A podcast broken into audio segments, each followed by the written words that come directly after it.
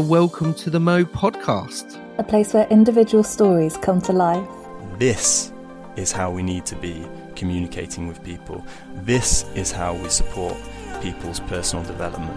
It's important to speak about people believing in people. The more you're able to let go of your limitation, the more you step into your power, your inner authentic power. Mo, a place for me, others, everyone.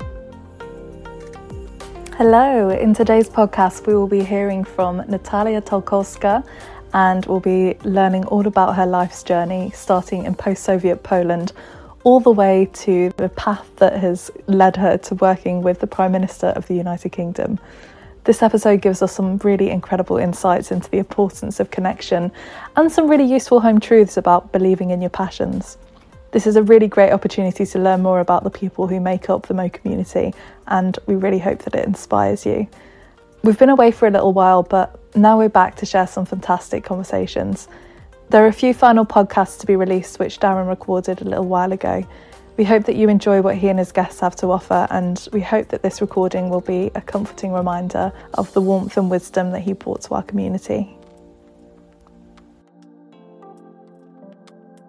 So, um, so welcome everyone. Um, it's Darren here, and uh, I'm really, really pleased that today um, on the Mo Pod venture we have the wonderful Natalia. Natalia, welcome to the Mo podcast. Thank you so much for having me. I'm so excited. I'm so excited. I'm really looking forward to this one. So, so now it's really funny. We were just having a quick chat before we, we sort of put this on live, and and and it's so funny um, because you know I wrote down on here the original Mo mentee. So I, I kind of before we get into that and we get into the kind of gangster that is um, N- Natalia. Let's um, let's kind of find out about you. So, first off, who are you, Nats? who am I? I'm just a curious person wandering around this world, trying to figure out some things. Um, I'm I'm just a simple, I think, curious person that that was given this this skill, I guess, where I can, in the same time, listen to people, make something out of it, and produce a visual interpretation of that. So I guess that skill kind of led me to a conversation with you. Um, yeah, in in the shortest way. Yeah, and so many more levels. That's just a tiny part of the the wonderful onion I've got at the moment. So I'm going to go with the onion metaphor. There's so many levels to you. It's amazing. So so um, obviously we're you know you're in London now. Um, we're in the UK, um, but that's not where you began life. So where were you born? I was born in Poland. What was it like growing up? Small town, you know, uh, nothing really going on. Uh, Post-communist town where everything is really much concrete and some greenery and that's kind of what you grow up with which i always thought like oh what a shame like what if i grew up in like paris or something or new york and i would have all this like visual stimulus since i'm young but on the other hand i think the gift that these places get, give you is the simplicity and having to come up with stuff and having to be very creative to come up even with your play and with the way you interact with your friends and where you go. And suddenly this boring block becomes your castle and you spend five hours running around coming up with stuff. So i think yes very much simple upbringing very much in a small flat in poland um, which i think made my brain want to create as much as possible. So i'm one of those people that for example always drew always came up with stuff. Always recorded myself. Always danced. Always sang. Always ran around. That kind of thing. Because uh, when there's nothing really around you, you just need to make stuff up. I guess. Well, absolutely. Uh, you know, I completely agree and uh, agree. And um, imagination and Imagineers and creating that inner world and landscape so essential. And and as we know, everyone's got imagination, and people forget that, and creativity, um, and people forget that. And we'll get into some of the things that you're doing around that. So there's so many layers to to our relationship and and friendship and everything that it is, and it's lots of things. One of the things that I've always known about us is the the love we have um, for, for our mums. So you know your mum just just for a second just sort of share how important your mum is to you.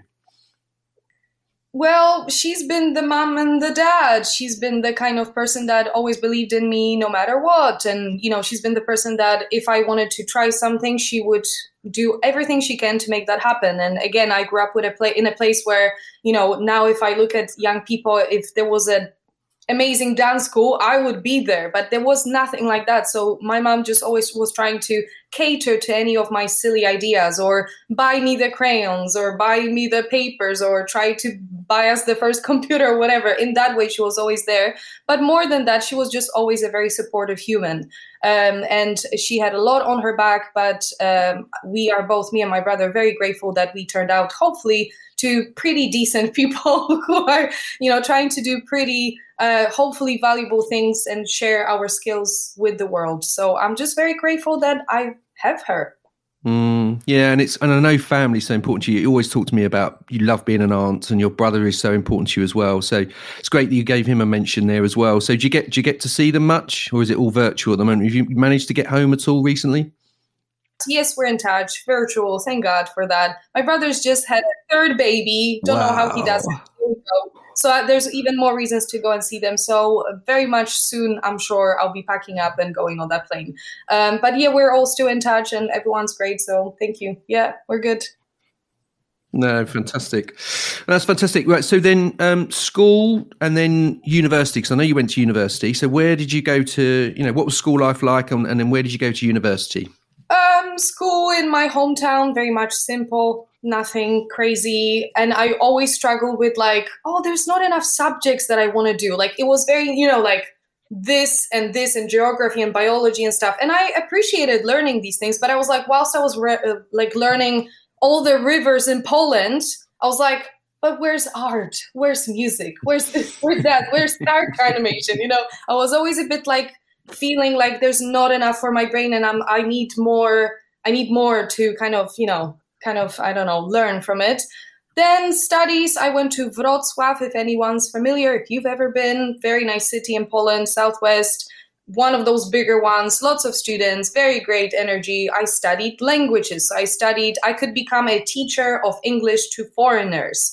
And that led me to MA studies in London in translation, bilingual translation, interpretation, which means that I could sit in Brussels with a mic. I guess that would be the dream and translate people in real time or interpret their conversations. And that's that's kind of where where it led me. And purely i picked languages because there was nothing i could do with art that would practically give me a job. So the nuance in poland was always like oh don't go to art school because what are you going to do afterwards? You're going to just like what sell your paintings somewhere and become a non-earning person. And I, I loved always art but i was also very pragmatic and practical. So language was another thing that i really loved. And english was coming to me very easily. I studied for many years so i was like okay let's go the language way. We'll see where that takes me. Mm. yeah it's really interesting because obviously um, Mirka, my wife, is Slovak, and it's so and she she took the same path as you for the very same reasons. It was like that was the thing. So it's really interesting what gets shared in the schooling systems, you know, in those regions around. That's a really important job, and it's seen as a really high status job as well to be in Brussels as a linguist and a translator. And it's such a skill. I mean, such an incredible skill and talent to have.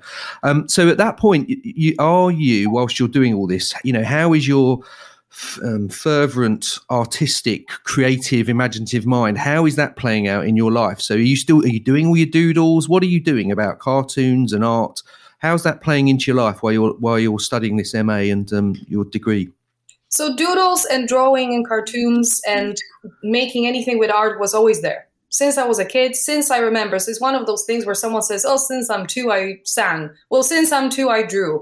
So, so it was my escapism. It was my safe place. It was my uh, happy place. You name it. Uh, it was giving me all the things that I needed to. So it was making me kind of go into this different world. And um, yeah, I was always creating Disney, um, Japanese anime, cartoons, Looney Tunes, you name it. I was just in awe my biggest dream was always, you know, if I could ever work for Disney, that would like change my life. I still do. If mm. anyone business from Disney, please call me. but absolutely.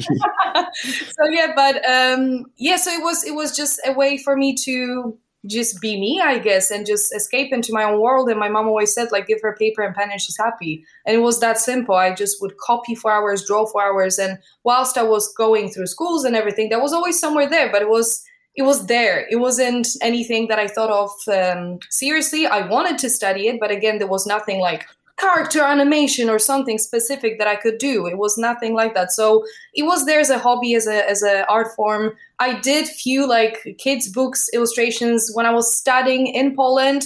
I was paid, I think, oh my God, doesn't even matter how much I was paid, like nothing, but I was the happiest person when I did that because it was first time when in like a professional manner someone wanted my art my skill from me other than that what i'm studying. So that was very exciting.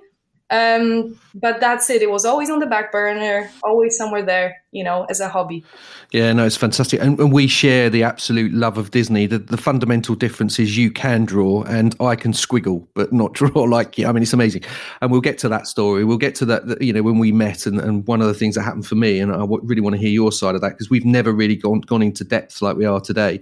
Um, but I love Disney. And here's a, here's a really ridiculous thing, right? So, you know, I use the little D, you know, as that's my, you know, that's how I sort of um, sign off. So if you look at the Disney signature, the new one, it's got a little D in it. So there you go. So I always think, oh, look, you see, like that's me trying to be an Imagineer. You know, it's like even Disney is saying, go on, be it. I'm only kidding. But it just, it's so funny what the creative mind can kind of spot. But um, I love Disney, absolutely love it. So hopefully, have you never worked with Disney in your, in your um, capacity, like in all the things that you've done? Yes and no. They were in the room, which I was just the ah. happiest person. They were in the room when we were working with Google. they were ah. the clients. I in the same room. I was in Hammersmith in their offices, and I was having the best time of wow. my life. But never. well, we're, we're going to get we're going to deep dive on all the wonderful um, organisations that you've worked with, including um, you know prime ministers as well, which is just amazing. Now I can't wait to get into that side of the story. So let's let's take it back. So you you've left Poland. You've come and done an MA in London. Yeah. So what university was that? University of Westminster in London. Okay. Simple. Yeah. Yes. And what and what was it? What was it, or was there something that said, "I want to go to London," or did you just pick a map and go, oh, "I want to do this course"? No, I was completely. There was no idea. I always had big dreams, but it was a it was a sheep factor effect. So my friends yeah. started talking about it at the end of the uni, and they were like, "Should we go to London? Like we sh- we could study in London." I didn't even. It's so weird. There was no no one talked about it no one offered it there was no international uh, kind of exchanges in my area nothing like that. So i was very much like okay i'll pass and i'll continue my life as a translator or something. I'll move somewhere. Should i move here? Should i move here? Don't know. I knew i don't want to stay in my hometown because there's really nothing to do. Um, so my brain needed more but it was few friends uh, talking about moving and at the end the funny story everyone fell out for some reason i don't even know what happened drama of young people so i went on my own with two legged wow. terrified not knowing anyone having a room in bermondsey for 80 pounds a week or something set up yeah. with yeah. and terrified my first oh, flight my, my life yeah so that was like Jeepers! And so, so what year is this? Where are we in in sort of time? 2008. Okay, yeah. so 2008. So you've you've come to London. Was that your first ever trip to London? Yes. And obviously, your English now is exceptional. But what was your English like then? Your spoken and written English. So I would think similar. I just had, I think, yeah. more American accent because at the school they were teaching us American accent, and I picked it purely because I loved Friends. There was no other deeper thought to it. And I think after coming here and like talking to people for ages, and people say can't rather they can't, just mix it up, and it's like a Polish American English fusion. Wonderful.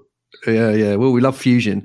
Okay, so so 2008. So it's a year's course. So that takes you yeah. what 2009, end of September 2009, somewhere or July 2009, something like that, was it? So what happened then? Yeah, the you finished uni. I was supposed to go home. I was supposed to go yeah. home. There was no plan. I just me being me. What do you do? Back in old days, you go on Gumtree, you research meetups, you research things that young people can do. I joined this free thing where you can like film people, interview people, uh, meet new people. I went to all sorts of events, and uh, the Twitter came up to the world, and uh, you know I started going more to Old Street and Shoreditch, where all these cool startup people started hanging out on Fridays for free with a beer. And uh, my curiosity was a bit like, what is this world of these people just catching up? Like nothing that I had an experience with that you can just go and ask someone for a coffee and that doesn't have to mean anything you can just talk to a very interesting person and i was doing so much of that with my silly creative brain that i was like what can i do to stay here? I like it here. I want to stay here. I need to support myself. So i need to get a job. And i got a job whilst i was studying because i wanted to support uh, my mom paying for me staying there. And that was a big uh, ask. So whilst I was already studying, I was teaching. So I became a teacher for special needs kids um, for also for in regular schools. And i was teaching art on and off because it was kind of like through agencies not a real school hiring me. So it was very confusing a bit and kind of last minute. So you could get a call in the morning and like do you want to come for a week to the school? Or do you want to come for this morning at 6 a.m someone would give you a call. It was it was so so tiring in that manner. But then i got a job at school for like a year or something. So i was i was uh, teaching through quite a few years and i could stay and just feed my curiosity. Mm. And then and then so let's let's go to that moment where you and I sort of collided. And I think it was on Twitter wasn't it? So so yeah tell me the story from your perspective because we've never really talked it through. Like you know we know there was that moment and we know that that was the, the that period. Um, but yeah we've never discussed this. So this is I'm really looking forward to this. So um, yeah so what happened? So tell me you know bring it up to speed. Where what year is it? And what happened from your perspective?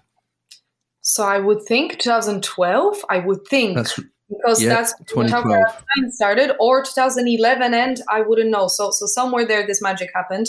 Um, we had a mutual friend. I was all over Twitters and social, and as I said, kind of meeting people, talking to people, just being curious, and. I was very miserable at my job because I wasn't teaching anymore. Teaching was lovely and was so fulfilling, but there was so much admin, so much part of it that I was like, ooh, this is not entirely what I want to do. So then I was like, oh, go to a startup. Let's do the whole startup thing. Everyone does startup. I can do that stuff. Let's do it. So I became a kind of a community manager, you name it, at a startup. And it was not great. I would just say that. It was the longest hours. I was paid less, I think, than the minimum wage in the country. So it was not as you would imagine. And it was literally just sitting in front of computer for hours without any breaks. God forbid you have a break. So at that point, it was a bit like that frustration grew in terms of, okay, I want to be in London, but I also don't want to kill myself. There's no point. I know I have other skills that I can maybe, maybe I'll go back to Poland. Maybe I'll try and do something else, but I was quite stuck. So famous Twitter tweet I, as again, I was told about you through a mutual friend. So that was the kind of how I found you. I looked you up, of course, on the internet, as everyone does. And I tweeted you something around, Hi, Darren. I'm Natalia. I, do, I draw a lot. I would love a coffee or something. I don't even know what the tweet said. I'm sure we can find that famous tweet. And to my surprise, because it's not that everyone just straight away answers you and is ready to give you their personal time to a stranger, because why would they? You actually responded. You were like, okay, let's meet for breakfast. You were very quick. I was like, almost like, wait, I didn't process this yet. Yes. Because I knew you were like, uh, I, I knew you were doing Mo and uh, I knew you were a very exciting coach and consultant. And I was just looking at all your business. I'm like, interesting person. So before I know it, you came from Greenwich, I think, all the way to Earl's Court because my sad self was starting job very early. And around, I think, 7 a.m. or something, we went to the dodgiest cafe where I couldn't even buy you probably a coffee or something properly. I, I think I did, but it was just not a great place. And I'm sitting there opening my sad little book with my illustrations that don't make any sense, don't connect at all. It's just this and that and this, but that's all I had. And I'm like, I know there's more in me.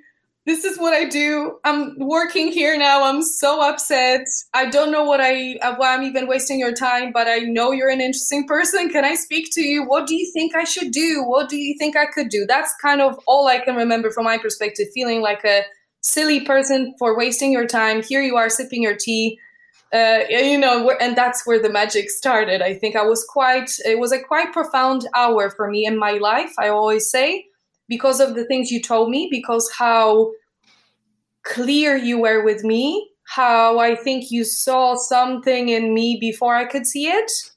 And I was literally like, the best word is flabbergasted. Is that the word? I was like, mm-hmm. wow, what just happened? so, yeah. So, what was the yeah, yeah. So we'll, we'll do that. And, and do you, what was the outcome of our conversation? You know, from your perspective.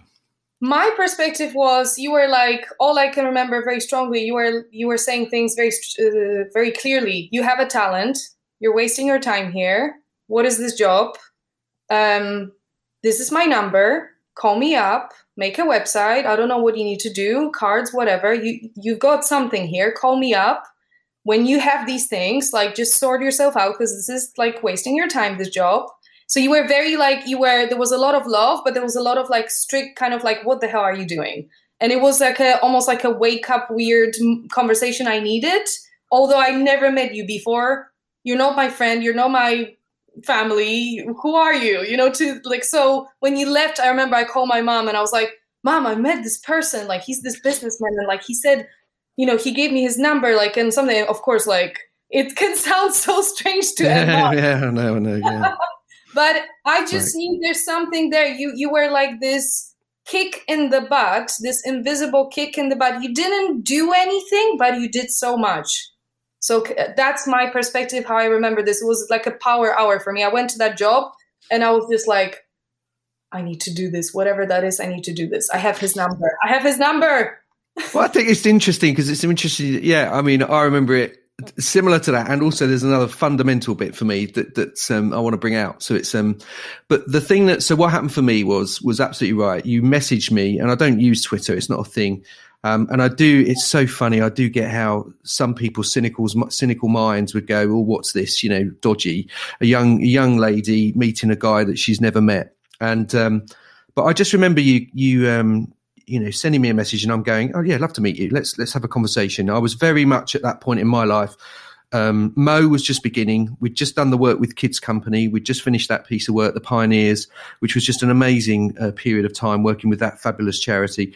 And I was just, Mo was just launching and uh, or about to be launched. And I just, um, you know, you just came into my orbit. And um, and I went, yeah, no, love to meet you. Let's have breakfast.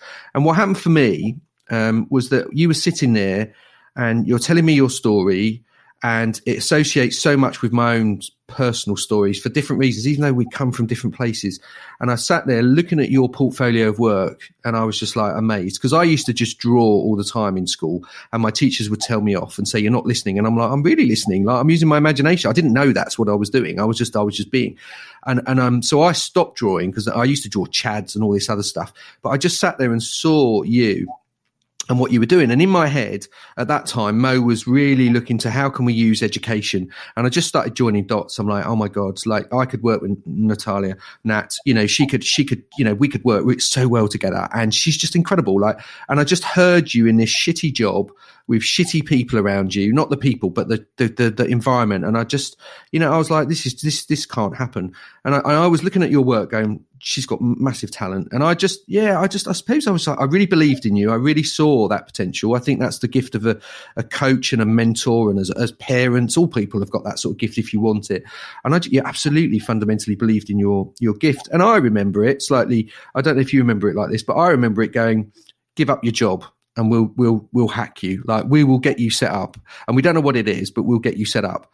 Um, and it was ridiculous. Like we'd had an hour together. Like we didn't know each other, but I just knew intuitively, and I'm very intuitive with the way that I at my best. I'm in intuition, and I just remember going um, this will be good. This will be good. Absolutely amazing for you. But it's also it will prove what I believe that if you believe in people, they can they can kind of surprise you. And you have done nothing but constantly surprise.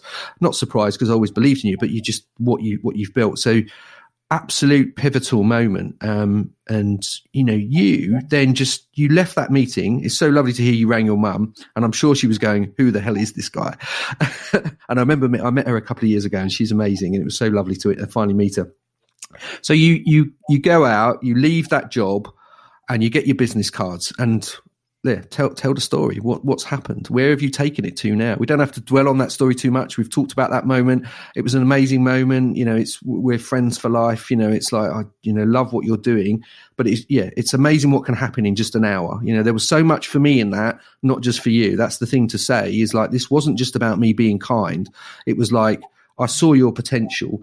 And one of the first projects we did was that we did the Mo Kids book A to Z. Do you remember? Like, it, I think two people bought it, but you know that that was the, that was that was where I was learning about Mo Foundation and what the potential of Mo could be with young people and um, people. Um, and it was like you were helping me to prove that actually you can believe in people like genuinely like you know that's why mo's gone on to believe and support so many people because you were one of those critical people in my life um, as I was exploring this as the founder and as the the kind of creative entrepreneur, because I didn't know if I was mad. Like I often think I'm mad, but I mean I didn't know how mad I was. Does that make sense? And if there was any, if it was reasonable to believe in believing that you can help people like that.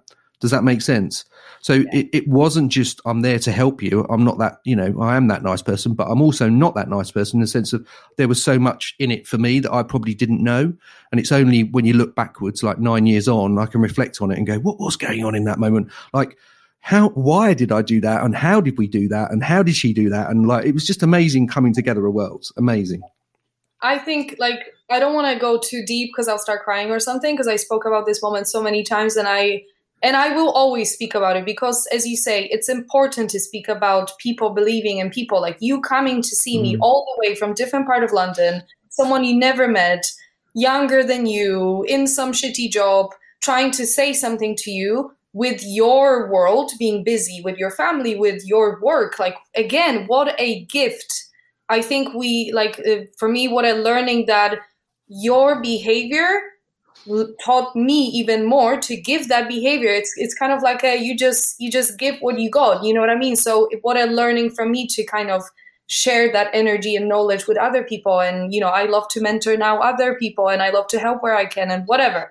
But i think it's very important to mention i, I like to be very practical about the story because i didn't have any savings with my shitty job you came as a person to say, yes, this is my number, let's figure this out. But you also said, I'm going to support you for six months financially. Where I was like, what the hell? Who says that? We agreed on a rate and you gave me a challenge. You said, for six months, I'm going to be kicking your ass. I'm going to be seeing you often, talking to you often. This is my office. This is where I want to see you, or wherever we are in London. Number one, you go off and show your work because damn it it's good and you need to do this more and speak to just more people. And you need to be very open that this is what i do now. You need to believe that this is what you do now. You're not a teacher you're not this you're not that. And you were very specific. If you earn something in that month we minus that in what we are investing in you so that you earn that. Well done.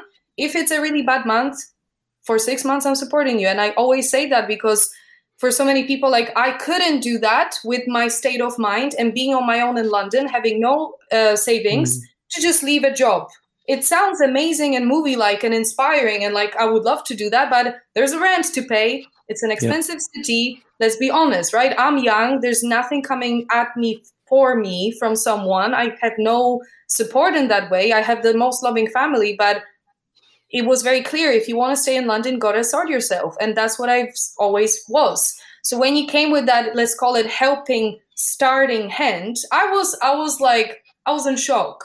When like first month came and your lovely uh, assistant, you know, literally emailed me and everything, and she was like, Natalia, yes, so this is for this month and all that. Please let us know how it's going. I'm like, what the hell in the world? We didn't sign anything. We didn't I need to say that part because I think it's very, very important not to miss that. That yes, you believed in me as a person. You we were there to, in a weird, magical, cosmic way, wanting to help me in the right moment because it was right moment for you. But also, you supported my start. That is something that I couldn't sign up for. I couldn't find. I couldn't.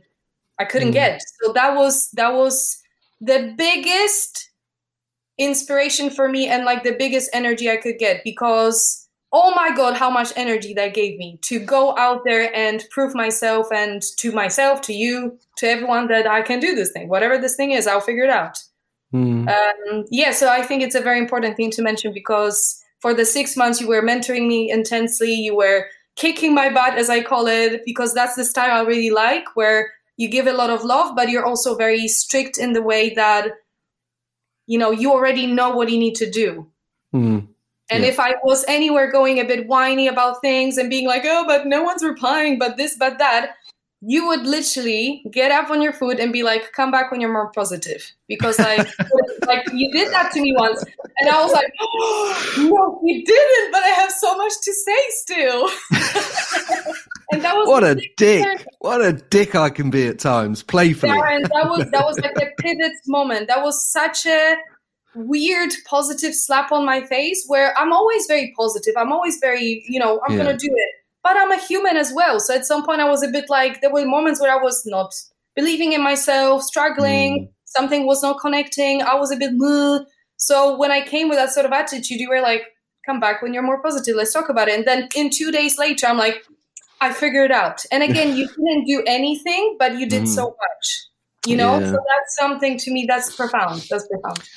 So I just want to unpack that a slightly. Just so any young people listening, I think the first thing to say is that um, you know, I call it the fallacy of hierarchy. Is that you know Nat, we were the same. We're all humans are the same in my mind. There is no hierarchy, and I get the power plays and everything else, but that, I think that's really important to say. So the, the, first message to any young people is: if there's someone that you you are looking up to, well, first off, why are you looking up to them, and understand that. But also, you know, if they haven't got the humility to actually respond to you, then they're, they're not the nice person that you might think, or they might be too busy. It's quite interesting. Um, you know, I, I really think that's important. But you know, ask them. That's the bottom line. Is what I wanted to get across. Is ask. Like if you don't ask, you'll never get. So I think that's important. Second thing, I think it's really important. Yeah, you've got to get your safety net right, and, and that's what we got your safety net. But the other things we did was we got your psychological safety net right as well, and we believed in you, and you got you to believe in yourself, and got you into that optimistic space and that creative space. And I think that's really. But we're really interesting listening to you. There is your mindset shifted. You started to really believe in yourself and in your vision, and that that for me is like that's that's the critical moment because the thing we always say and what you're talking to is is is what I call in Mo and what I call in my life is tough love. So it's loving, but it's tough. It's like, no, come on, you can do this. Like we I'm holding the highest beliefs in who you are and what you can achieve in this world. And I'm not going to kind of back down from that. I'm not lowering my standards for you. And I'm having this debate with my 14 year old at the moment because she's saying to her mum and her stepmom and her family, Oh, dad's holding these really high standards for me and he's expecting me to get A's and everything else. And I'm like, oh, too damn right. I'm holding you to high standards, darling, because you know, you've got that potential and like all kids have got that potential. And I'm going to hold that standard for you until you're holding it. And guess what? She's starting to get A's.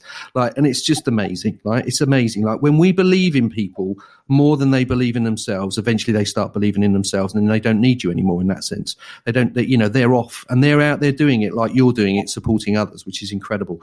So I think there's a lot in what you've just shared around your whole mindset shifted, like shifted, and I think the more that there was the support and the more you could trust that support. So Tracy emailing you and going, here we go. That must have been like, yeah, I can get it. Cause, uh, because I, do know like anyone, you would have gone, is this for real? Like, is this Seriously? person? Yeah.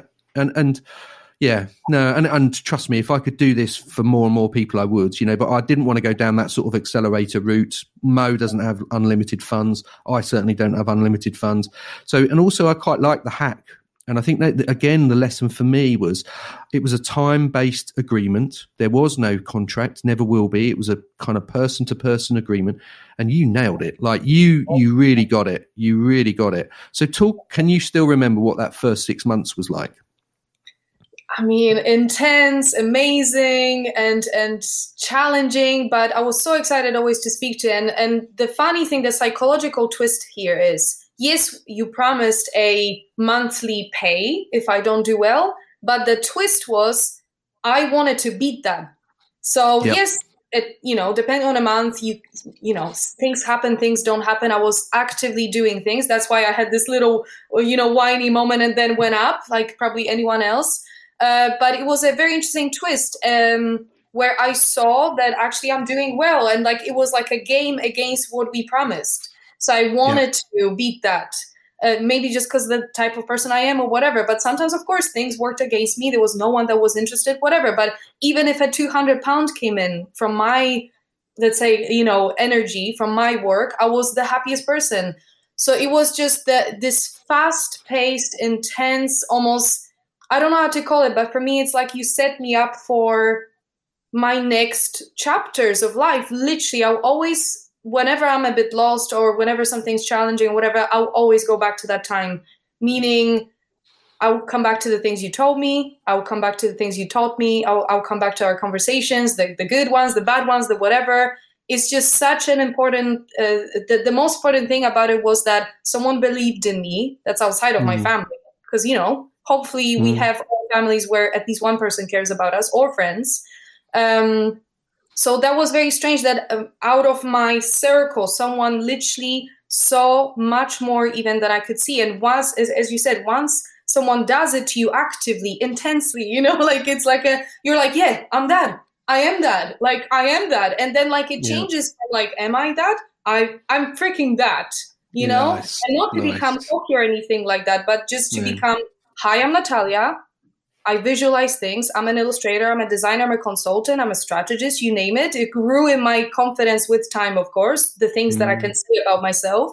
But I always come back to that time that it was, oh, it was the most kind of, you know, it set me up for the type of person I am. Like, you know, we always talk about it. Even if if things go down, and things will go down, that's the time to reflect, to think, to be active, to get in touch, to work when the things go up and everything of course manage them and do them and but never lose that sort of you know always work on that flow right like when it's mm. low you need to do the work when it's up you need to maintain that work and it's just always been that so many lessons in this short time that I wish we had everything filmed almost, you know. Yeah, yeah. I think it's really interesting, is it? Because quite often with um, things about the sort of entrepreneurial creative journey is that that people talk about the business side of it. What they don't talk about is the, the kind of psychological and emotional and the mental journey we have to go on. You know, because it is as creatives anyway. Every creative I've ever met, and I'm a creative, different type of creative, um, um, or people that are imaginative. And again, I think everyone is imaginative, but there is a real roller coaster in people's lives. And it is a roller coaster running your own business to the bits you're saying. The, the highs of, my God, people are really believing in this and buying into it and want to be part of it to, oh, I've just lost a gig for some reason and I can't work out why. And I need to kind of reflect on it and, and kind of understand that and it's you know it's learning how you navigate through that that roller coaster and then also set yourself up for success. And we can get to, into some of those fundamentals in a minute around the sort of cash cow and making sure that you put money away and save and all those because i think they're really important lessons you know that i've learned in my own entrepreneurial journey. You know i've just been through covid and it's had very little impact on me because of the fact that i live very humbly I save my money and I invest my money. And then it's like when the bad times come, like my family are protected. And I think that's what I always want any entrepreneur to do because the bad times will come. You know, we've just gone through the second economic crisis, you know, in, in the world, you know, maybe the third in the last 10 years. It's that, that cycle is only going to increase. The, the volatility, I think, that we're going to experience is only going to increase. But anyway, rather than philosophizing and about the economics, what I want to get into is let's let's get up to speed with where you are right now because I think let that is just for me it's just phenomenal what you've done. And it is you that's done it. And i know you've got a team and a community but you and you have made this happen. Like you have to own this. So tell us where you know 2021 we're recording this what is it march april? 2021 um it's just about turning to april isn't it? Where where is natalia you know uh, where is Natalka design and all the things that you so when you look at your life design which is something we've done dream boarding is something you've helped me with as well um, you, you, know when you look at your life design tell us where you are right now you know including your wonderful wonderful flat home by the by the river.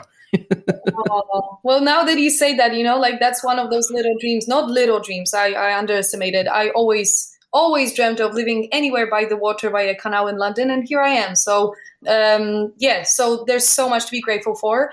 Right now, I'm 35. Natalka Design is uh, over nine years. So next year, I'm doing a big party with humans, no masks. I hope you come because you're main guest.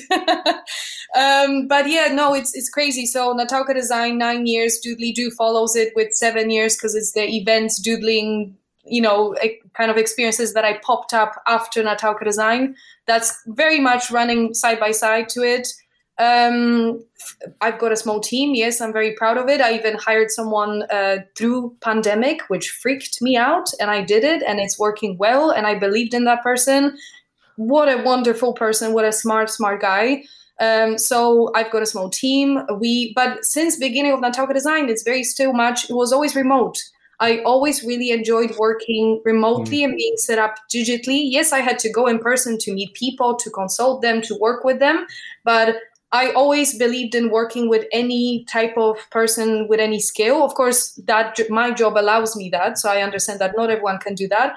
But till now, our main animators in Venezuela, our you know uh, designers in Berlin, uh, most of us are in London, around London. My comms person is in by the sea in England, and uh, so forth and so on. So um, yes, it's it's a bit of a crazy one because of course pandemic hit yes, it killed off all our live experiences with clients. So all the events, all the internal sessions, you name it, because everyone, of course, had to log themselves down and forget any events. That industry was hit massively. But thankfully, because how I've been set up for many years, we work on iPads, we work on computers, we work on Wacoms, we work on software. So we can still provide any visual um, kind of content and pieces of work from the comfort of our homes. So as much as pandemic hit a lot at the beginning because no one knew what the hell's going to happen, now I see for many months where we're doing really well and we're coming back because people need to still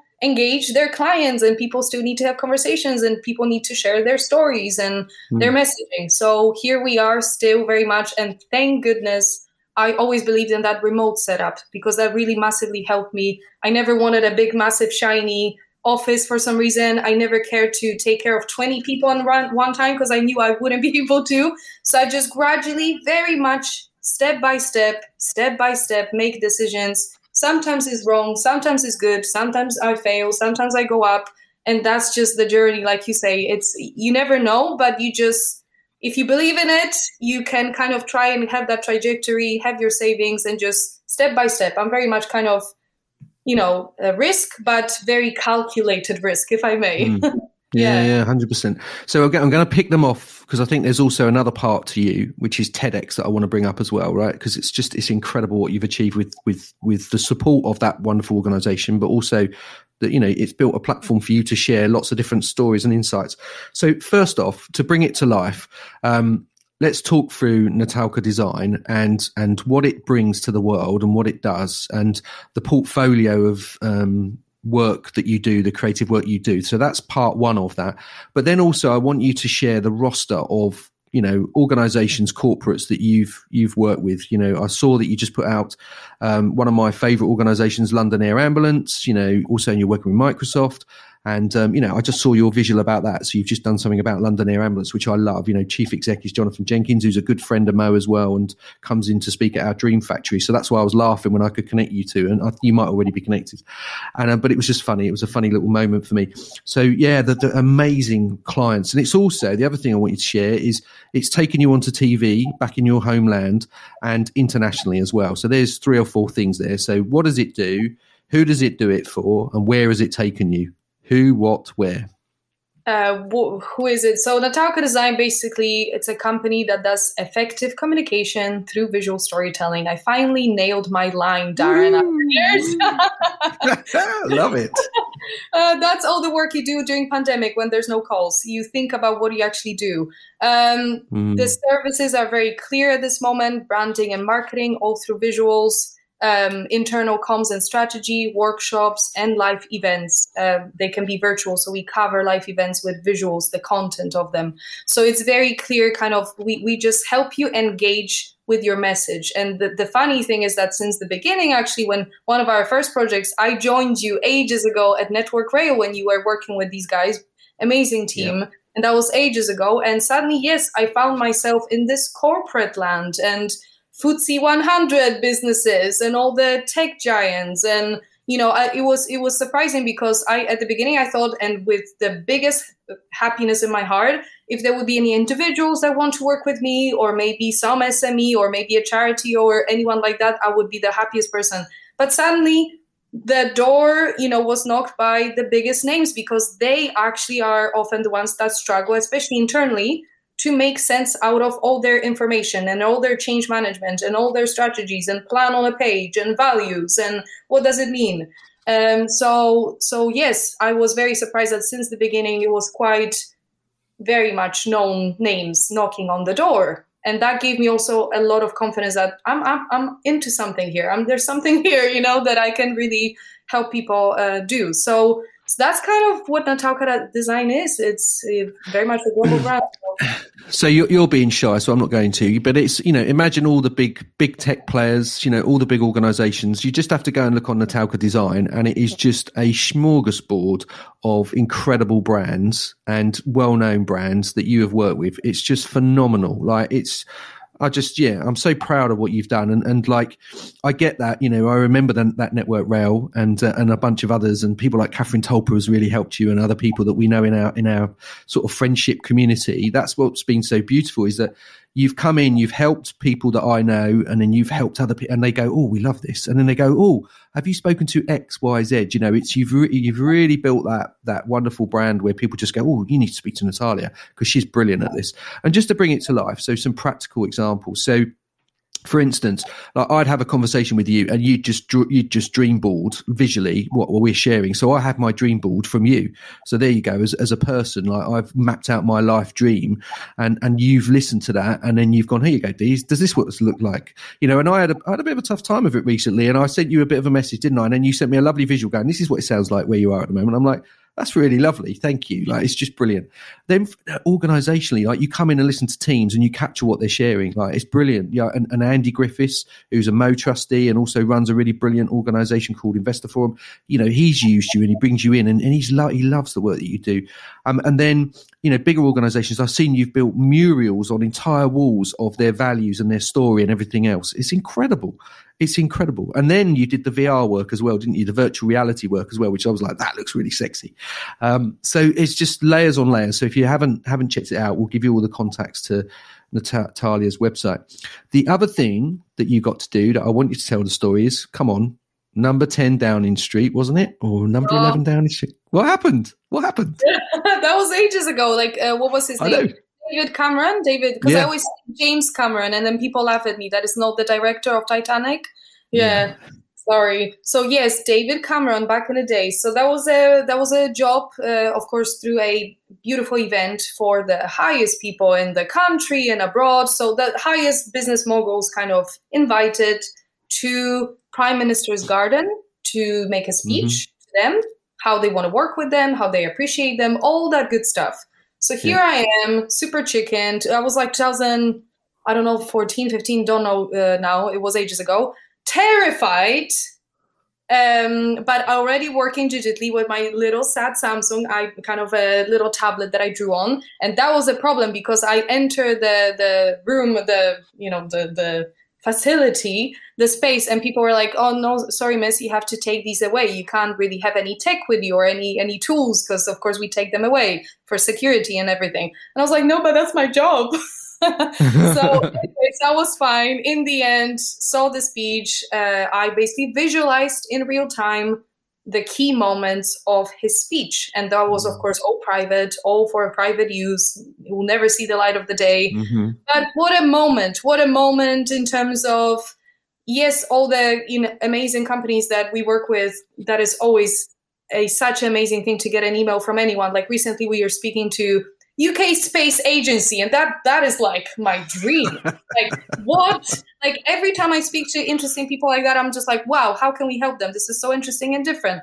But to yeah. get to 10 Downing Street, the most known, I guess, address in UK, um, mm. and have the pleasure of being in the same space with such inspiring people in terms of the the, the guests that he invited and his eloquent speech, because it was a pretty eloquent speech. I was impressed. Mm it is a moment. It is a moment. You can't lie from a person who never studied art, came from a different country. Let's call me an immigrant if we want. Uh, with dreams. Yeah, well, you know, a person yeah, yeah, yeah. from a different place. I'm uh, great. I think that's what we should re- rephrase immigrant to. To I'm great. There you go. Love it. How you? yeah. So, anyways, but you know, there there are a few layers to me that you could totally say, well, she's not going to be in that room ever. so, so that was the moment of like, wow, okay, even prime minister believes in visualizing his messages. I love that. Yeah. So so there's something there, right? And it was definitely kind of a moment of like, wow, for me, for for yeah, kind of you know, my job. It's absolutely phenomenal. You know, it's uh, it's really interesting because I, I, again, no, I'm not trying to pick up pick words, but f- I think the thing is about what you've done is it's not a job. It's what you love. It's your passion. It's your purpose in life. It's what gives you meaning, and you've you've you've found a way and I'm always aware of the kind of ikigai, the per- finding purpose in life. You know, do what you love and then find a way that kind of earn money from it. And and here we are. Here's someone who's absolutely living their life on purpose. It's just incredible. Life less ordinary, as I would call it. You know, you really are living your life less ordinary on your terms, which is just beautiful. And uh, I also know that you're really proud that you got to to go back home and um, go on. Wasn't it the one of the most famous or the biggest Polish kids programs? Was that was that right? Is it? It's like a morning show. It's like think of it. Morning show. Sorry. Yeah. I yeah, thought it so- was a kids show. Sorry, morning show. Sorry, I didn't want to. I, sorry, I didn't mean that Polish TV. It's fine. Yeah. So uh, yeah, actually went there three times. They kind of invite Wow. me every other year or something because they had like 10 year anniversary, something, 15 year anniversary. So here I am, even during the pandemic when it was okay to fly and everything. Um, I visualized their morning show and their 15 years and all the hosts and everything. Now they printed it beautifully in the office and they still email me how everyone that comes in is such a conversation starter. What a lovely you know again adventure so so yes uh, my mom becomes famous for a month in her hometown and everyone's happy Oh wow! Oh, wow, that's so fantastic. yeah That's that's brilliant. And then also, you know, where else around the world? Because the other thing that you were doing pre-pandemic, and uh, I'm sure it will come back on, was conferences, wasn't it? You go to conferences and you'd be that person capturing the conference on the side, or or even sitting in the in the on your tablet as well. Sometimes you weren't even stood up there, were you? Um, so tell us that story. Like, tell us some of the international travel that you've had had the opportunity to do. yeah i mean i hope it comes back let's see how it goes um, but my job my dream my passion allowed me to fly many times to different countries even including us and you know all around europe. And we've been always you know working at sometimes 10k or more conference size people and just kind of visualizing all the talks and working on their social content and all that stuff. So it's just it's crazy how you know it took me to places like new york san francisco miami uh, you know, most beautiful places in Europe, most beautiful venues as well. So sometimes it could be in UK, but we ended up in some freaking castle in the middle of Midlands or something. So just fascinating to see that world from that perspective. That each job, each project, kind of can lead you to so many different adventures. You meet great people, you meet interesting people. Often, when there's a client, there's also consultants, there's coaches, and you meet them during your evening after work. And it's just beautifully growing your network without even knowing uh, through these experiences. So, of course, yes, now everything's virtual, but let's see how we go. Uh, let's see how we get on. I already see more movement in events, and people are kind of more confident to start planning you know uh, autumn events so let's see how it goes but um, yeah a lot of flying which again wouldn't wouldn't predict hello on hello hello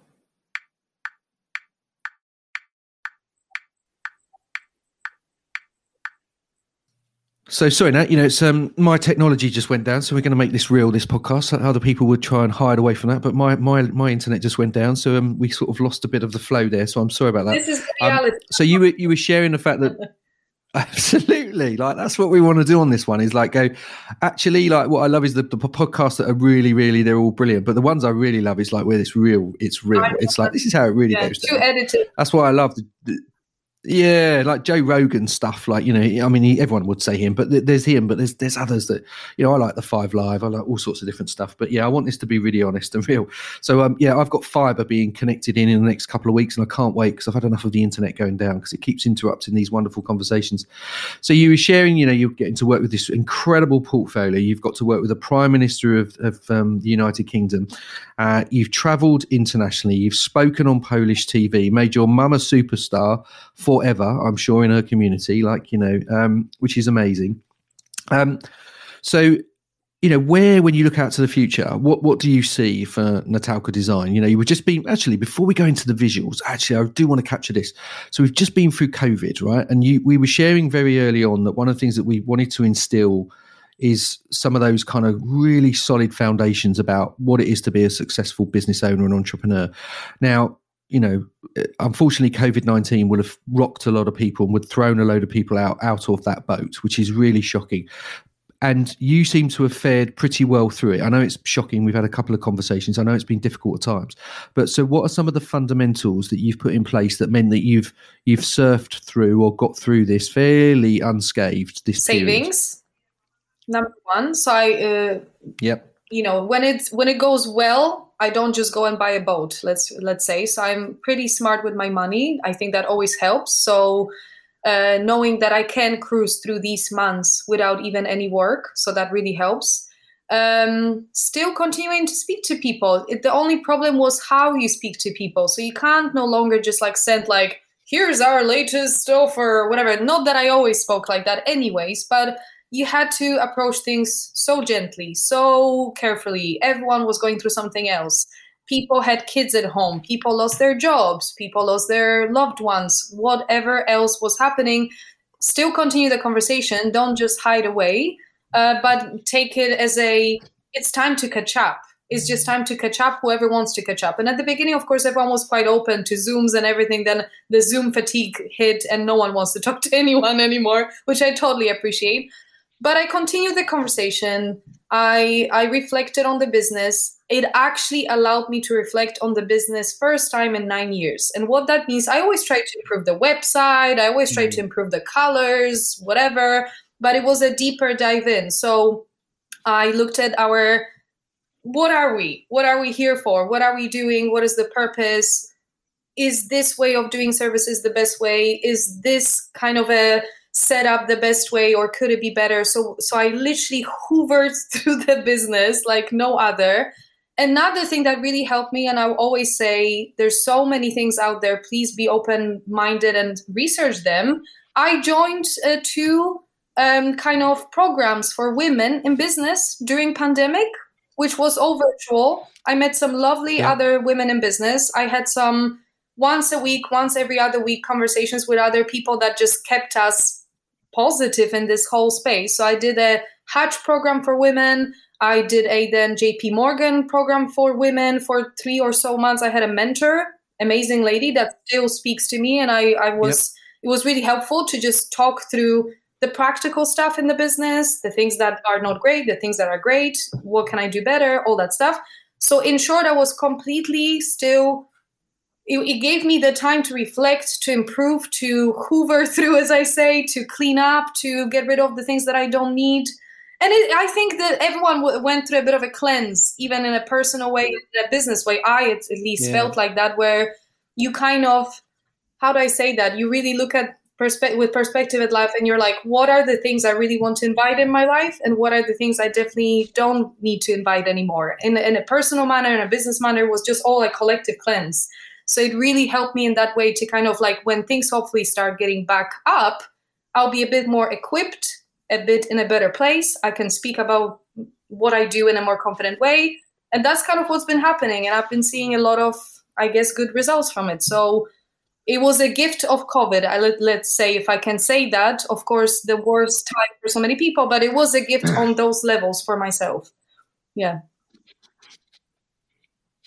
Yeah, I I um I really agree with you. I mean, I, I went through a really tough period um, through COVID. Like, really struggled with it. Like the sense of loss of liberty and I, you know, identity, and the government suddenly stopping us from going out. I'm like, what the hell? Like, I've never experienced this in my life. A government telling me what to do. Whereas, obviously, yourself and and Mirka, you know, you post-communist world, there was a bit more understanding of that. You know, you know that sort of an, an organization or a, a group outside of you can tell you and limit, you know, can limit your freedom. I really struggle with it.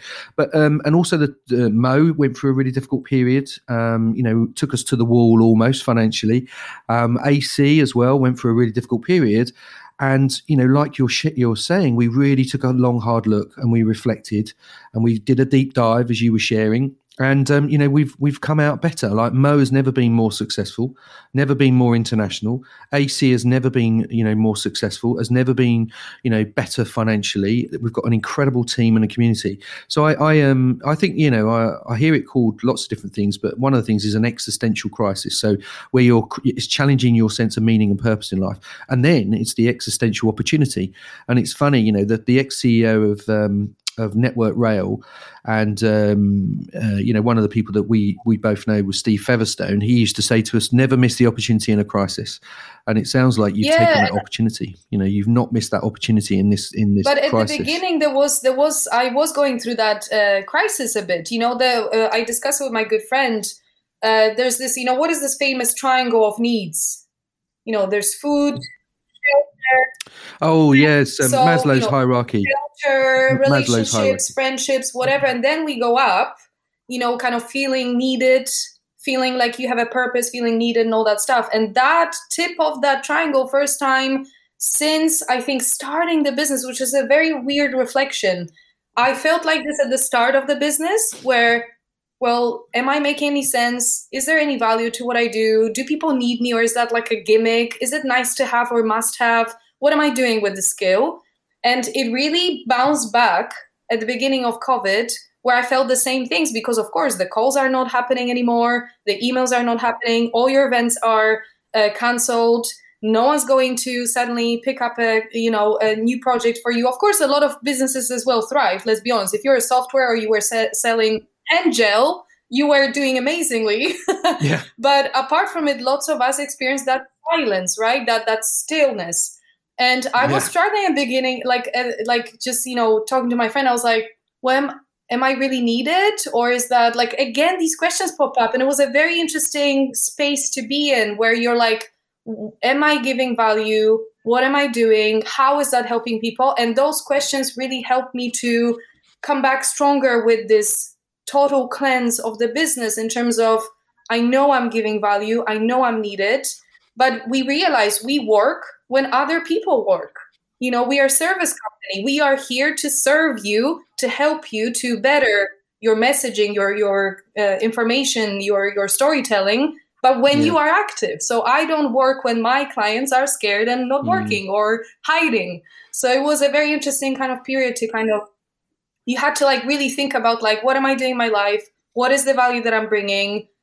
Am i bringing enough value? What is the bullshit? What is the no bullshit? And just like it really helped to steer that. Because there's never been time to sit and reflect properly let's be honest. If you're busy you're busy. You don't reflect.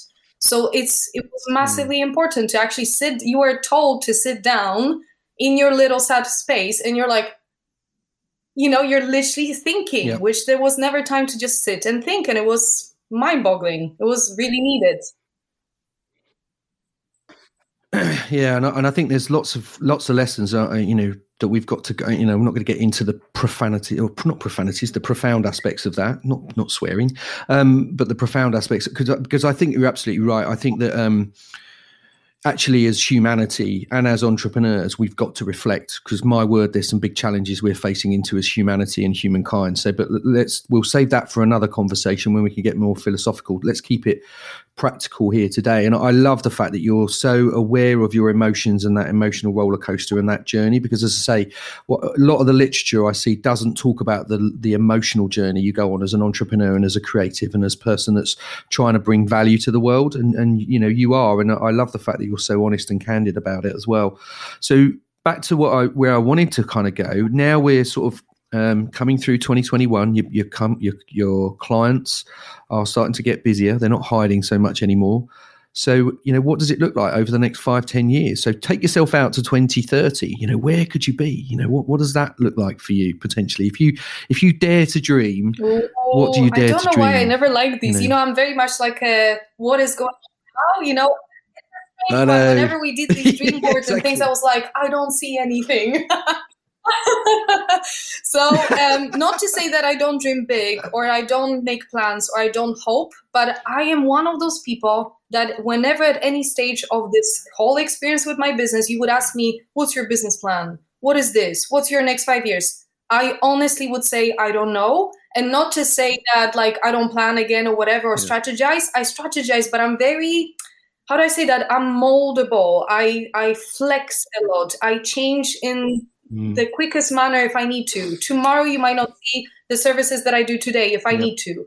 So it's on you know, I have yep. my personal plans, I have my hopes, I have my dreams. I hope that Natalka Design as a business gets stronger, uh, less reliable on me as a person. So I'm constantly working on that where I am the person, the face of the company, you name it, whatever you want to name it. I'm the creative lead, I'm the you know business developer but i'm also more and more excited going through years to you know hand over amazing different parts of the business to other people who are better than me at that you know? So the introducing the comms manager that i mm. have now yes still part-time because i'm learning everything step by step as i said but i like the step by step. So i see that he can take some of the load and he's so much better at this. Like so why wouldn't i? That's amazing. So i'm investing in someone they're learning something i'm learning something i'm totally at peace with not having a clue what i'm doing and, and being open to learn. And so I'm, I'm trying to be this person where more parts of my business can be handed to someone else and actively working on it of course in the with the means that i have because i have no investment nothing like that in plan. And I, I, my dreams are not really into again having this 50 people office somewhere with a big investor and having to pay them off that's not never been the dream i guess for me. The dream is to steadily slowly step by step uh, grow this business in a how do i say that pragmatic let's call it way from person to person. Try to introduce more people to the team. Try to win the bigger projects. Try to win the more retainer projects that can hold us for a year that i know what i can plan with my time and with my team.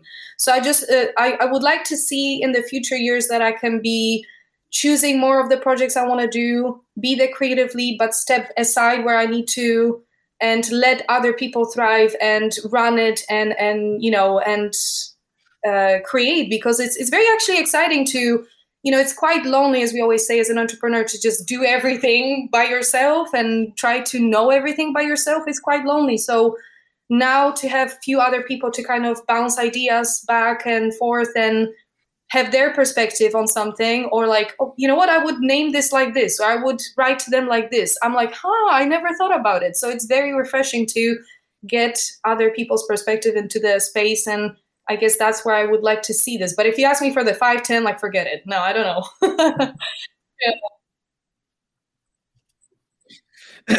and yet you've just and yet you've just done it. It's so interesting, isn't it? Like, but you have, um, and and I think it's really interesting because. I think you've picked up on something that I want to to um, talk about for a second. excuse me, is um, lifestyle entrepreneur. You know, you've built a lifestyle brand. You want a certain lifestyle. You, you know, you are a classic digital native. You can pick yourself up and be wherever you want in the world and still do be successful, which is incredible. And I think more and more of the future generation. So my kids growing up, that's their world. You know, my kids can be anywhere in the world. You know, my, my issue with Brexit was was the fact that we were losing that sense of European identity and freedom for my children to, to be anywhere they wanted to be in that wonderful whole of Europe and being part of the European family. You know, I, that's what I really struggled with on that. But um, I've I've sort of come to terms with it, and I hope we can find a, you know the right way going forwards. But our kids are going to be you know internationalists you know global citizens they really are which is so exciting and you're living that i think the other thing that i want to just sort of bring to life is i love that fluidity that adaptability that dynamic that agile that nimble that really listening and observing and seeing what your clients and how you can be in service to them you're doing that and in, you know the fact that you can shift your products and services and change it to kind of meet the changing market needs i think is really important as well. The fact that you kept your cost base nice and tight you know you work from home you're a virtual you know you've got a virtual business and then you bring talent in and, and you've just said there is i believe in them and i invest in them. And you bring in people that are better than you and that is a, one of the fundamental things that i see about successful leaders and entrepreneurs is that their, their ego is in check they're humble and they're excellent and they go no i want to bring people in that are better than me and that's brilliant. So it's really, whilst you say, "Oh, I'm not sure about what that potentially looks like," and whilst you might not have a, "Here we are, this is exactly what it is," you you have got a sense of the sort of direction it's going to go in, and I know you're adapt. So I'm um, really lovely to hear that. So, um, so lifestyle entrepreneur we've just talked about, or portfolio lifestyle entrepreneur. Something else that I think is is unique about you, Nat, and and again we've never really talked about this, is that um, is that I think you're a serial um, creative serial entrepreneur because not only have you built Natalka Design, you've also built, you know, two years after Natalka Design, you built, built Doodeledo, is it? it I always get it, yeah. you know, is it, Doodeledo, yeah. So no, no, it's not. It's it's amazing. It's me. I'm always like, is it Doodeledo? And I'm always questioning myself. You know, it's uh, I'm always like, I'm sure it's Doodeledo. Um, so Doodeledo. How did that come about? And then what is it? Because it's it's amazing what you've created. I mean, it really is another amazing. Here we go. Nats has had a creative idea and inspiration, and she's nailed it and made it happen. So tell us the it's story like a of Doodly spin-off of Natalka Design. It's like a I, I call it like a mischievous child of Natalka Design. Natalka Design is the responsible corporate provider, the mother, the one that you can you know securely put your uh, you know kind of uh, uh, projects into. And Doodeledo is this kind of like sprung out of nowhere. Um, and uh, it's a project that allows me to, as much as Natalka Design is very much B2B, and we are providing and helping people within the companies and a lot of it is internal and will never see the light of the day b2c was very kind of something i really wanted to experience and Doodeledo allows me that because it's a it's basically doodling events that started as I, I built the website like no joke because you can build these things these days quickly on Squarespace. I built it in the evening. I doodled the logo, literally doodled, and it stayed like that because it is what it is.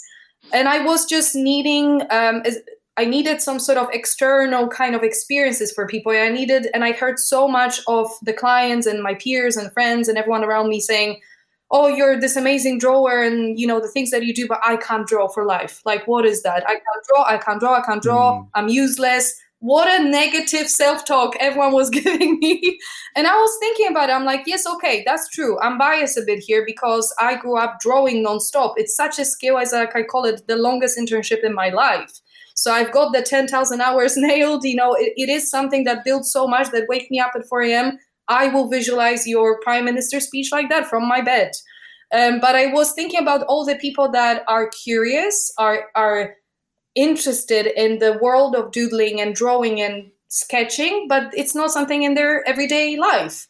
But they would like to try. So I, I thought, okay, how about I can just bring some people together, throw some papers and pens at them, no agenda, no nothing, whatever, we'll figure it out. Make some drawing games, timed games, all I want to do is for them to interact, have fun, connect, bond, get to know each other better. And suddenly, after an hour, realize that they used a skill that they were always terrified of, or scared of, or thought of themselves less of, that they're useless. And they will still, let, let's be honest, they will not become Disney animators after an hour of Doodeledo, but the body language change, the confidence that they get, and the weird relief that they get from just experiencing using the right side of the brain in a bit different way for a second rather than typing, computer, conversations, decks, whatever, uh, brought so much like life and spirit to them. So it started as like physical events for public. Then it went to 20 different countries because people started knocking on my door and asking, Can I start it in. Toronto? Can I start in New York? Can I start it in Zambia? Whatever. I'm like, um, I guess. So that's how it started as a public thing. But then I brought it very much quickly into the businesses. And we've done Doodeledos team building, Doodeledos for the likes of uh, Gap, Sony, Microsoft, you name it, and uh, did some cool partnerships. So now it's all virtual, but it's working really well. Yeah. Amazing. And it's in 20 cities it started across the this world. way. Of course, pandemic and everything, you know, killed it off like a sure, not to say there was a regular thing. So in some countries it was a regular, in some countries it was a pop up. You know, there was one in here, one in there, two in there, depending on, of course, people's availability. Um, but it had a, it had its own life. It had its own vibe, and now it just put it into virtual and. Mm. It's almost weekly that we have a session with a company that wants to have fun for an hour, or we now do this well-being hour where we're putting some music on and you're doodling to it so it's more relaxing kind of taking care of your mental state kind of experience. So we're playing with different types of products. What can we do? How can doodling and that sort of behavior enhance your well-being literally because even if you have fun that's your well-being right at work so uh, trying to play with that a bit more yeah yeah, it's a, it's a, and I love the sense of there's the, the mother, the responsible mother, you know, and then there's then there's this naughty, mischievous, playful child. You know, I love that. I love the fact that you've kind of set that out, and I think it's really interesting because you know, you know, I'm fascinated with psychology, and um, and I think we know from psychology, from transactional analysis, that actually there's these things called ego states that all of us have got. And the one that you're talking about there is natural child. And our natural child is where all the imagination and creativity tends to sit. And the, and the, the fact that you set up a system and an environment where it's okay to be playful you know, is is amazing. And it's you know, it takes me to sort of Lego. You know, Lego do all these sorts of different things about that in organisations as well. And it's that's what Doodeledo does. You know, it's not just for organisations as I know. You started it as B two C. Um, and it's phenomenal that it's grown. So I just want to pull out some of the insights that you've learned there. So you just had this idea, you just did a little doodle and you just started it. You just followed your intuition and you went with that. And then you, you built the website quickly for low cost, put it out there. How have people gone I've found Nat, you know Nat. I want to, I want to kind of talk to you about that. How have they found you? How's that? How's it just grown? Because I know with you, it's like I love the fact you're so pragmatic, but it's just started to grow internationally into all these different cities. How did the people find you? What what is it? What was? Give me a Social, story. putting it out there. So we did one, we Yep. filmed it, we put it on YouTube, we put it on social, we started talking about it on LinkedIn. I mean, all these tools, let's be honest, they help you massively these days. If I start Natalka Design before Yep. all these tools, it would be completely different experience. Me saying hi to you on Twitter maybe would never happen in real life. Maybe I would never bump into you. Maybe it wouldn't be the same setup. So use the tools. There's so many these days. We're doing our podcast. I'm in Mm. London. You're in your beautiful house. We're still talking, right? So um, it just we Yeah. spread the word, and then suddenly, you know, you you send uh, you you share it with people in art kind of uh, spaces and groups and all that, and someone from Ireland suddenly was like, I would like to start it. I love doodling and I know a lot of people. I love networking, but it's a bit boring and it's just beer and ping pong. Can I start it? So kind of that's how it went that way. Um, and it was just like a word of mouth situation. Um, so yeah, so now the virtual, the same Wow. thing can happen. So uh, that's the beautiful thing about the whole virtual world. It just opens up everything globally. So I can have a session with Japanese client. I can have a session with, you know, a New York client or London client. So it doesn't really matter. So that that openness to global experience now is, I think, it's magical. You should use it as much as you can if you can in your work. Yeah, and I think it's really important because I think one of the things that I've learned, and um, I've learned this for myself, and and I, I, you know, last two years of my life, you know, I've hidden my voice away personally. You know, I've taken a bit of time out and um, you know reflected quite profoundly on who I am and where I want to be, and I've spent wonderful time with my family. Which you know, I think one of the things that I've reflected on is that I was so driven. You know, I'm 50 next year, and I've driven my life so hard to be successful, um, and I've had I've had the opportunity to take some time out and stop and not be so work centric, um, and I think that's you know it's it's really wonderful, uh, but. But the reason I'm sharing that story is, is because it's like, you know, I've finally figured out that actually I don't want to just be a work slave. So, and I think you've got the right balance on that. But the thing that's happened is that I hid my voice, right? For the first time in my life that I can remember, I've hidden my voice for the last two years and I've just been the invisible hand. And I even put that on my LinkedIn. And, and I'm really, I love being the invisible hand. Um, I really do love that space, but you have to have a voice. You have to share your voice. And what I love about both your stories is that you were scared, there was fear, and you push beyond it and you put it out there. And guess what? People went, actually really love what you're doing. You can trust the world is basically what I'm trying to say is you have to have a voice, you have to put it out there. And Doodeledo just really demonstrates it because it's not like you've got these people that are employed by you. You don't pay them, do you? Um, you know, and they're, they're connected into it because they love the idea and they're like, I want to do something that's fun and different. And they found you because you've been bold, because you've been honest about what you sense in the world and what you'd love to do. Um, and I think that's a massive message for people that have got a dream is you've got to put that dream out there. And I, I know, and I know you know, like the fear that you have to get over, like authors will know, anyone that is a content creator, a creative, like it is scary at times to put yourself out there and reveal yourself. And you're like, will I get rejected? Will I, will people laugh at me? There's all that emotional play that plays out.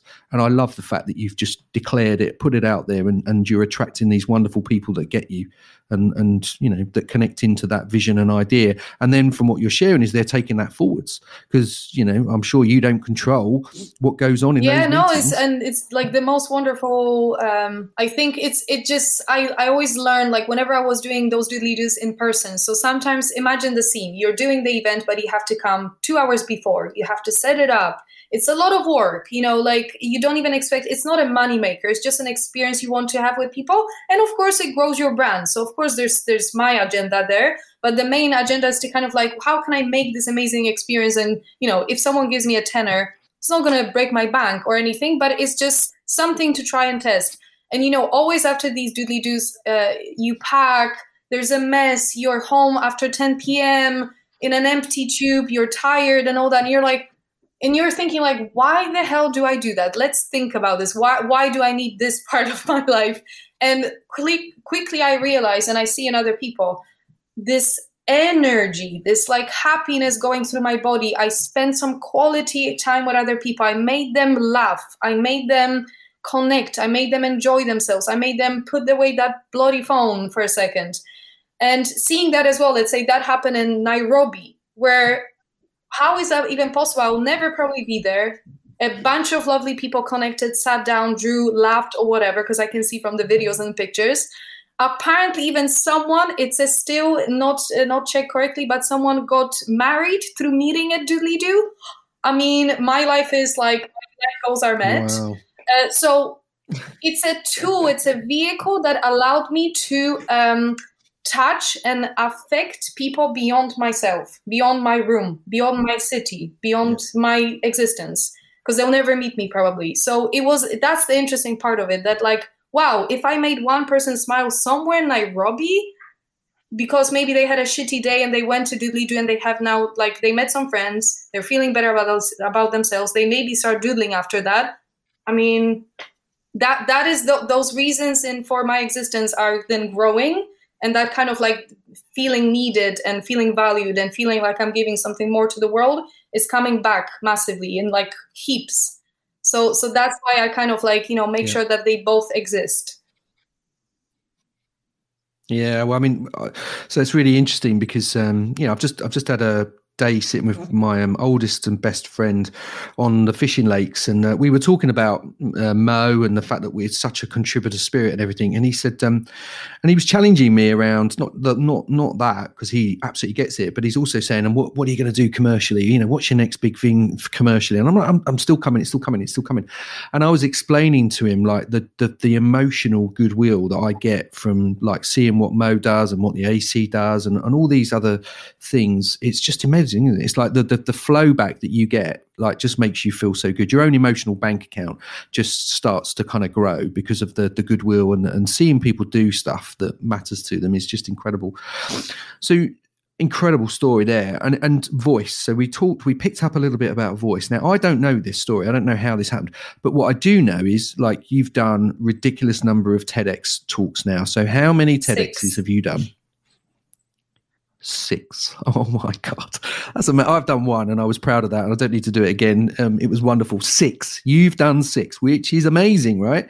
So, so here we are talking about. Um, and the other thing that as I'm, I'm just going to share with you what's going on as I listen to you is it almost feels like I, I remember that kind of scared, timid, fearful young lady. You were a young lady. You weren't a, a, little girl. You were a young lady who had all this potential. And, and here I'm like going, wow, this is a powerhouse. Like not in a, a, alpha female sort of stylistic, but in a really humble, excellent.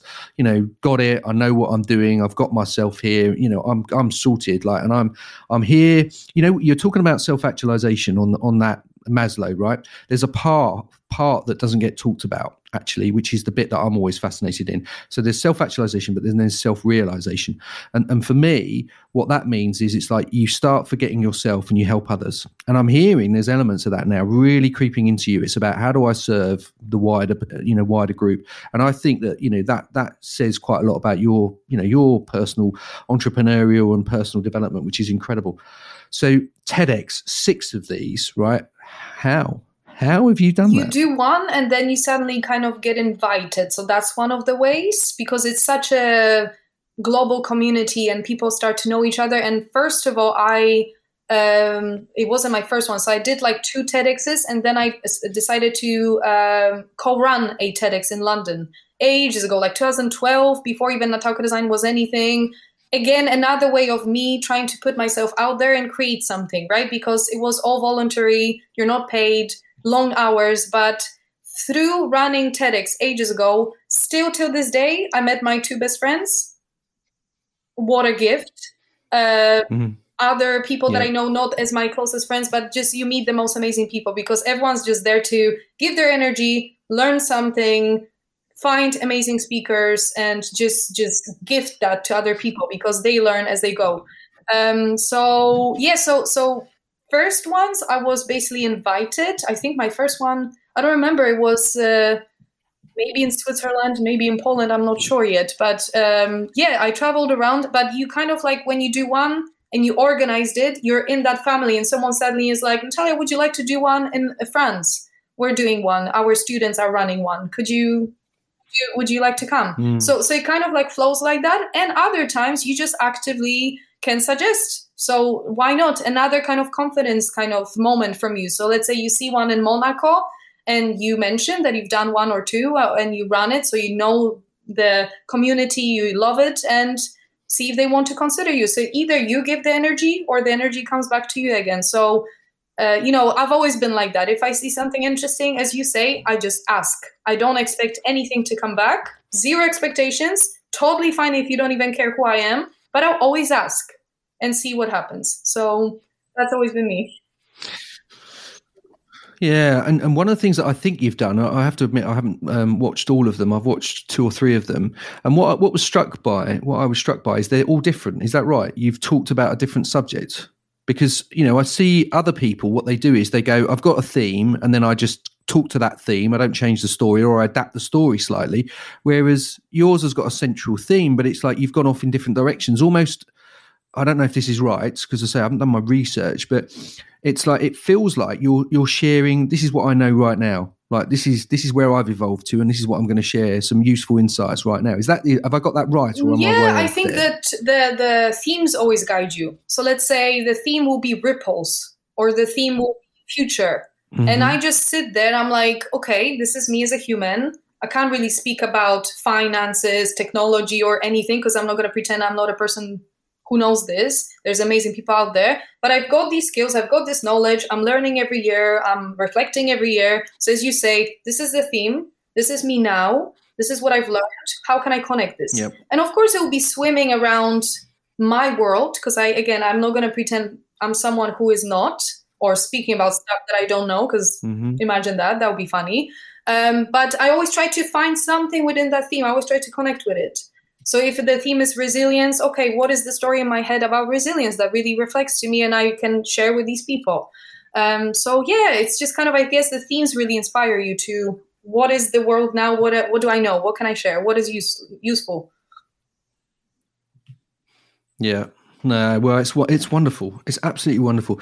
So you know, if we go back to sort of um, the beginning of that moment when we met, it's like it's it's quite phenomenal, like genuinely phenomenal. It's not quite not quite ten years, yeah. but it's not far off what you've achieved in a decade. You know, one of my favourite phrases is, you know, most people um, most people overestimate what they can achieve in one year, underestimate what they can achieve in ten uh, very rarely consider what their life might be about, and very, very rarely think about what what the future generational ripples could be. So generational legacy, um, you know, and so it's it's quite wonderful. So when you sort of sit from where we are here right now and you look back at your story of your sort of I'll call it the creative entrepreneurial nat that emerged and there's loads of different identities that you, you know you've you've built from this what what are some of your deep personal reflections. You know what are you thankful for? What you what do you have gratitude I mean, for do you have time?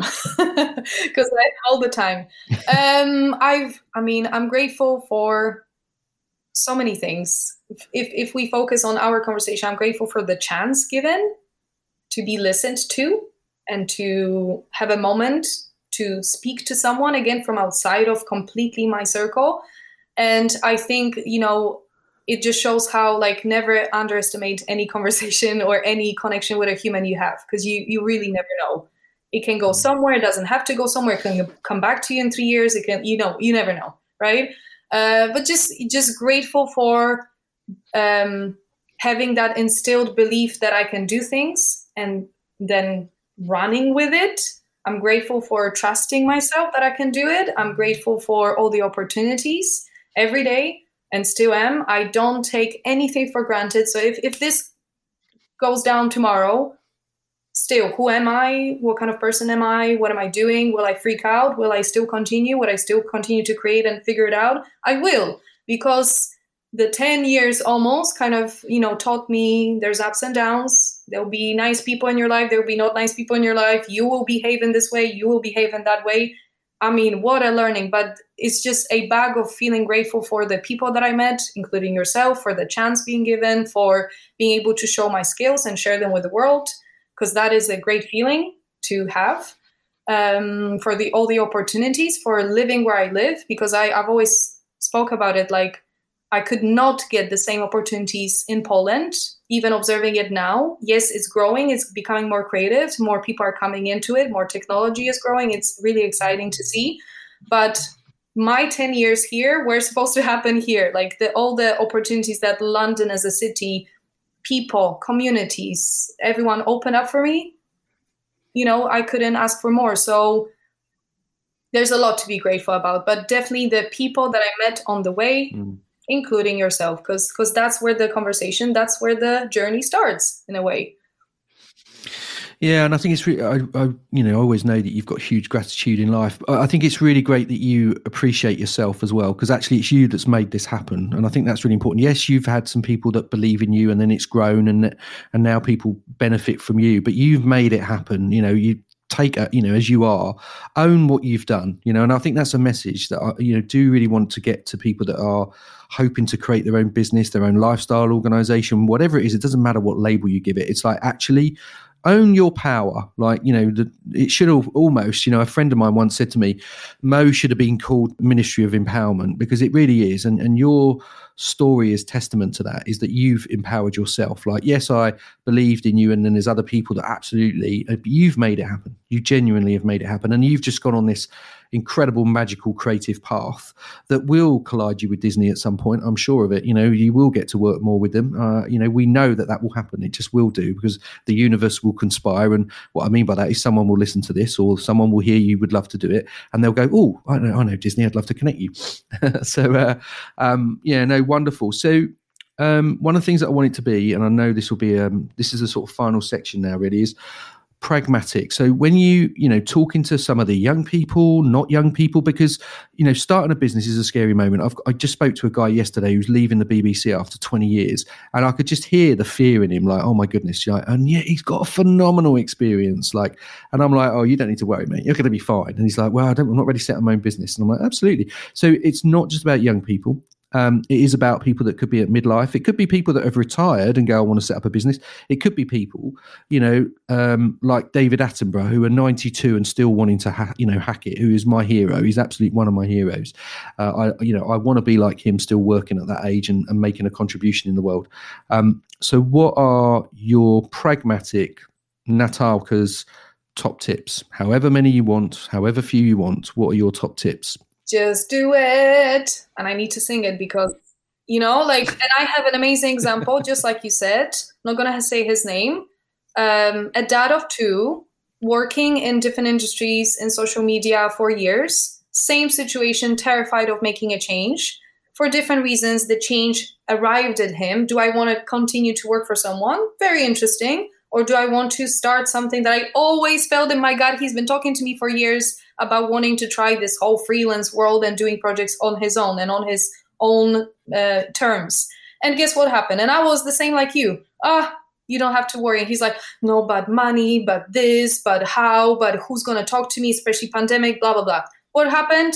Even during like he was leaving the job, he's now full on busy with different projects and, and it's out, out of capacity. And I'm not saying that all came to him out of nowhere. What did he do? I always said to him, like, talk to humans. Share where you mm. are hmm. right now what do you do the the experience and everything will literally follow you because you've got experience. You can't even like it's there because you have a beautiful portfolio because you know people. People you always know people and people know people. So even if in your closest mm. circle no one's going to be like i've got a offer for you. I've got a project for you. John knows 10 other people. 10 other people know 10 other people there's that beauty of kind of like word of mouth and kind of but but being in touch. So i always say talk to other people whatever age whatever situation wherever you are. This whole experience whether you want it or not shows us that you can start businesses very much from the from your room with your little laptop setting up a website in a day setting up social in a second day talking to people on a third day. See what happens but also, don't expect that the entire world was going to call you on the fourth day. Keep talking. Keep talking on the fifth day. Keep talking on the sixth day. Listen to them. Listen to what they want. Do they want this? Or maybe they actually suggest and want to bring in their suggestions, what actually looks like, uh, what, what they think they need. Uh, reflect, ask people, but also make sure that you do something that you really feel strongly about. So if I say I really like green, but you're like, nah, I prefer red, you should go with red.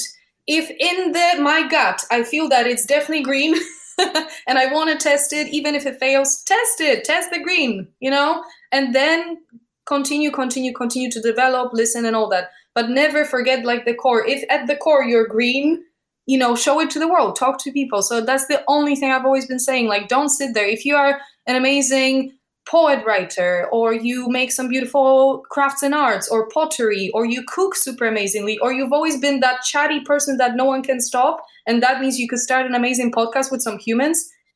Try do it talk to people talk. Yeah. Amazing Amazing, absolutely phenomenal, phenomenal.